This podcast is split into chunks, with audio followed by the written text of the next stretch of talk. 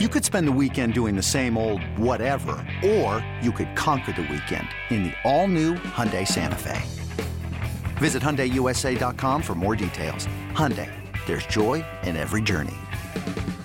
It's blazing hot outside. You get in your car to turn on the AC to get cold air pumping, but it blows hot air out. This issue is commonly caused by low refrigerant due to leaks in the AC system. You want an easy, all-in-one solution that will restore the cold air in no time. AC Pro Recharge Kits. Make restoring cold air easy for even those with zero DIY experience in less than 10 minutes. Save time and money versus going to a shop by picking up an AC Pro Recharge Kit today. Be a pro with AC Pro. So Lou Piniella has started snacking on Sunshine almonds. Why is that, Lou? Why not? Is it the crisp, fresh taste, or is there a more profound reason why you do? Why I do what? Why you love Sunshine almonds? Why you serve them to your guests? Why you're nibbling on Sunshine dry roasted almonds right now? America wants to know why. Why? Why should I settle for peanuts? There's something good under the sun. Sun Giant almonds. And, and speak, speaking of, you know, where we where we're at now with with the season ending, we're getting through all the awards, but the GM meetings start this week in Vegas. They're going to be down in Vegas. All the general managers are going to be down there with their briefcases, their ties, their their their nerdy analytics crew will probably be with them. Their posse. They're about to get wild in Vegas. Uh, tell me what, what what actually goes on at these GM meetings, Hanno. Um, from my understanding, it's you know just a, a get together between the GMs to kind of you know talk about their teams, their clubs, what they're looking for, what you know the club might be willing to um, uh, get. I, I shouldn't say get rid of, but you know make some deals with. You know, it's just kind of a place to lay the groundwork with other clubs, maybe get deals started or talked about. You know, throw out ideas before the uh, winter meetings start in the beginning of December. So it's just kind of, you know, I would call it maybe like the tailgating before the game starts, maybe. Yeah, I, I, I see. I understand, and I see that. I see that. Uh, I see that analogy, and I understand that. I understand also that this is kind of like that quiet gray period uh, area period where right after the season ends there's like this five day you know wait or grace period to where you really can really do anything. So vegas just seems like the perfect spot for these guys to go and have these conversations these conversations just that happen in vegas what happens in vegas stays in vegas kind of kind of seems like a perfect setting for it right yeah, I mean, sure. Yeah, exactly. Um, so you know, as you were mentioning, though, you were also saying we are also talking about the big thing is the winter meetings. Okay, so what what's the big contrasting thing about the winter meetings versus the GM meetings?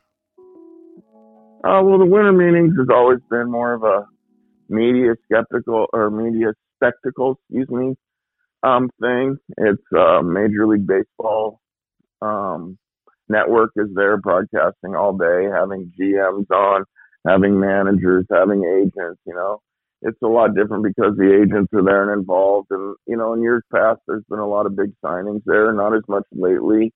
In the last couple of years, the signings have actually happened uh, before the winter meetings, but uh, anything can happen. It's just kind of like it's the hot stove, as you know, and as baseball fans know, and a really exciting time when a lot of news gets broken and uh, some rumors start, and it's just a big free for all of where guys can go and big free agents. I mean, if you're a baseball fan, it's really exciting during that four or five day week to uh, watch the network and see all the rumors and follow along about uh, who's going to be moving places and how teams will improve. Yeah, and I think compared to the major league draft, this is so much more interesting because this is all stuff that can affect your teams right now and in the near future.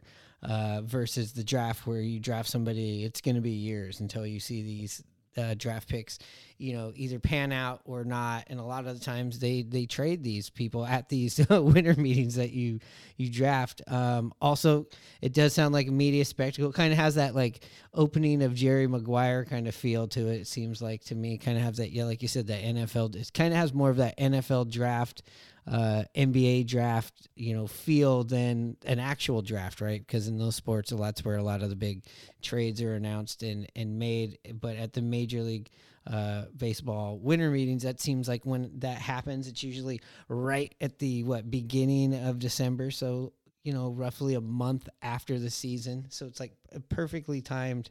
Uh, you know event. Uh, you were saying it's a big media spectacle. Well, maybe I got to get on down there. Maybe we got to hit up Audacy and be like, "Come on, the Rye Bread Mustard podcast needs to be down there uh, on Media Row, right at the uh, winter meetings." Absolutely. I mean, I need to see you right next to Major League Baseball Network. You know, right there in the uh, lobby of the hotel. You know, um, getting gas get, talking to players, talking to Scott Boras, you know, all the big wigs, you know, I mean, that would be really cool. Plus, it isn't much of a, you know, it's not hard for you to get there. You can just drive down the five. To, yeah, uh, it's very close to Los Angeles. I might have to go check this out and see see what we can uh, get out of this. see who we can get, I should say. Uh, see what's going on. Check out the vibe of the town. I wonder if uh, you know fans travel to this like they travel to you know an NFL draft or any other meetings. Have, have you ever heard of fans going down there and being around this? I definitely I don't know if they're fans that have traveled or if they live in that same city, but uh you know, I watch it quite a bit. I'm very interested in the hot stove and watching the rumors, and it's like the funnest four days of watching MLB Network. And uh, I've seen quite a few, you know, fans and people mingling throughout the um, lobby of these fancy hotels and being kind of in the background to these different shows. So yeah, I have seen fans there. So I mean, it's not like you need a press pass. You would fit in perfectly down there. Yeah. well, I don't know if I'd fit in perfectly, but I'd love to be down there. But I will say, you know, going into this GM meeting, uh, by the time this thing ends, we're gonna uh, figure out here big, big, big thing, and that's about Mitch Haniger. Let's talk about a little bit Mitch Haniger right now. I believe by the time this recording gets out here early this morning, this could already be, uh, you know, be done or not done there's supposed to be a qualifying offer for him, correct? Um, yeah, and uh, I I just read um, this evening that the Mariners are not going to uh, offer it to him, and that's what by reading that, saying, I, right? Yeah, and by doing that, it's kind of a good faith thing to Mitch, you know, as far as him being able to be a free agent right away, go out on the open market, try to get the best deal for himself, and uh, you know, I just hope with Mitch Haniger, hope my ideal situation is, is, you know, let's say he gets a, an offer that he really likes. I hope maybe that him and uh, Justin or Jerry have talked about, hey, if you get this deal and it's something you want, please before you sign it, come back to us and let's discuss. And I hope that's where it ends up between the two parties at least. Yeah, and I, you know, you just said an interesting name there, Justin. That is our new official general manager, correct? Justin, I don't know his last name. Yeah, Justin. I believe it's Hollander.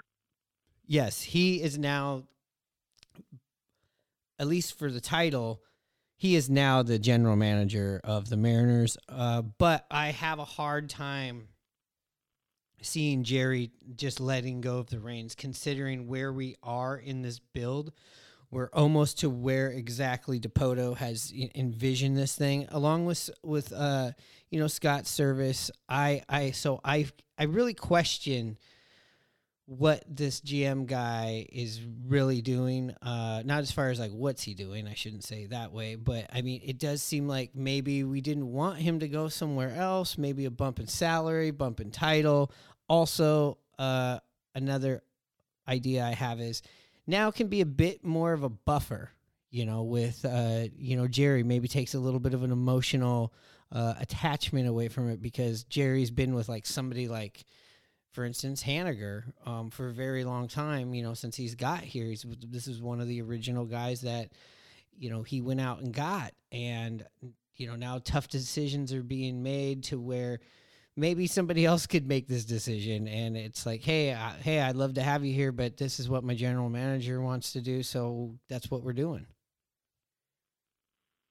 Yeah exactly. I mean kind of the vibe I've gotten, you know, as Justin was with Jerry down in uh, in Anaheim, you know, and and and has now been brought up to Seattle and has been with Seattle the last six years, and you know, he's kind of the next hot commodity, and so they have he's been Jerry's right hand man and kind of sidekick, so they promoted him to GM, and just listening to the final press conference this year, I just kind of got the feeling that Jerry w- was kind of using Justin more as like the buffer and the guy that makes the calls to the agents and kind of deals with them a lot more. So yeah, um, there's a there's a new guy in town, but it just it sure seems like you said that they're both on equal footing, and it's going to be a collective decision as far as the um, decision making goes for the GM and President Jerry Dipoto.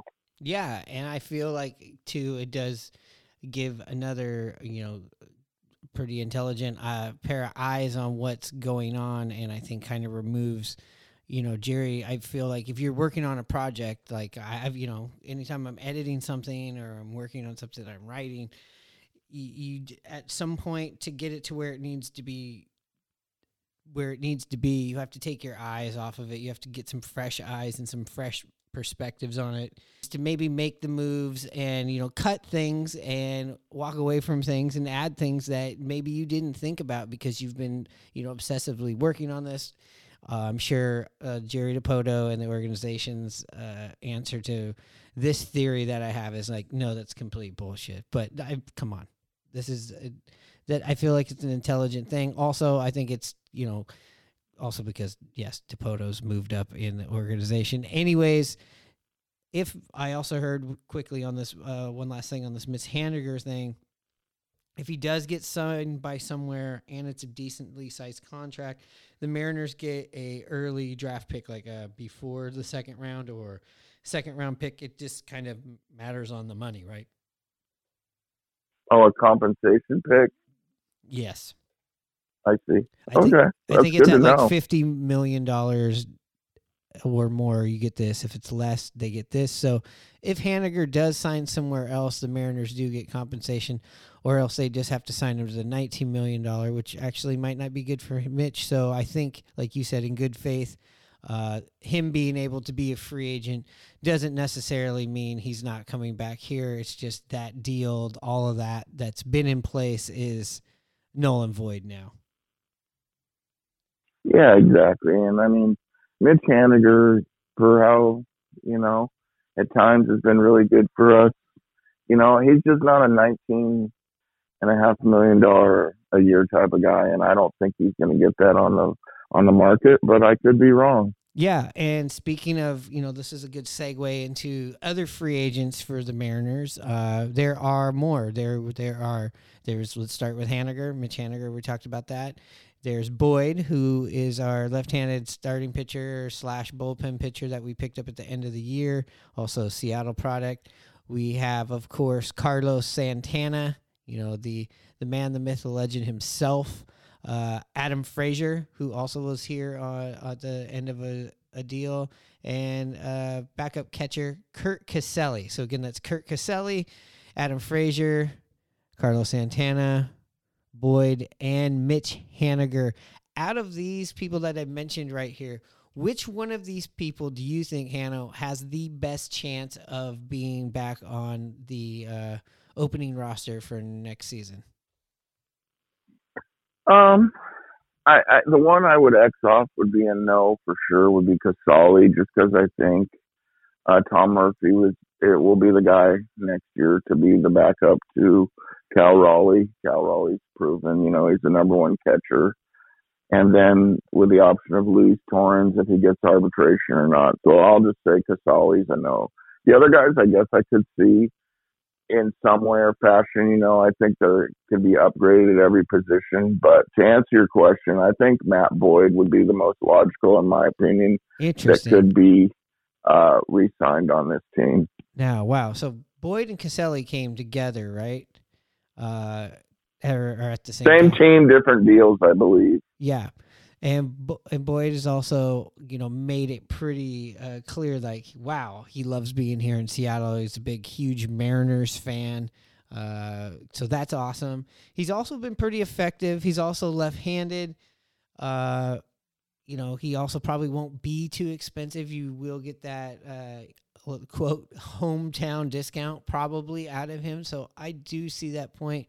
Um, I I gotta say with Santana, I'll just go through him real quick. I, yes, I could see him coming back depending on like what he's looking for. You know, if he's looking to play every day, maybe this isn't the place. If he's just looking to win, maybe it is.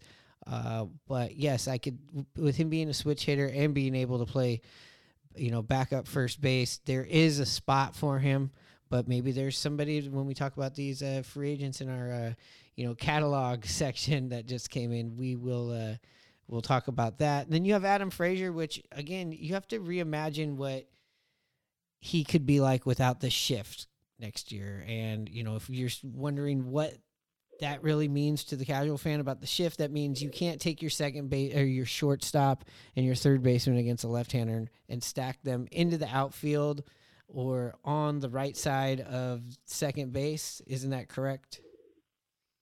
Yeah, exactly. Um, yeah, they can only be two guys, third and short, and second and first on their separate sides of second base, like you mentioned, and then each infielder has to have their feet on the dirt, not you know in the outfield grass like uh, it has been for the last few years of players yeah. playing in deep right field and, and so on. Yeah, and with Frazier, you know that the, the shift really seemed to you know seem to kill him. But most of his career so far, he's been playing in this era.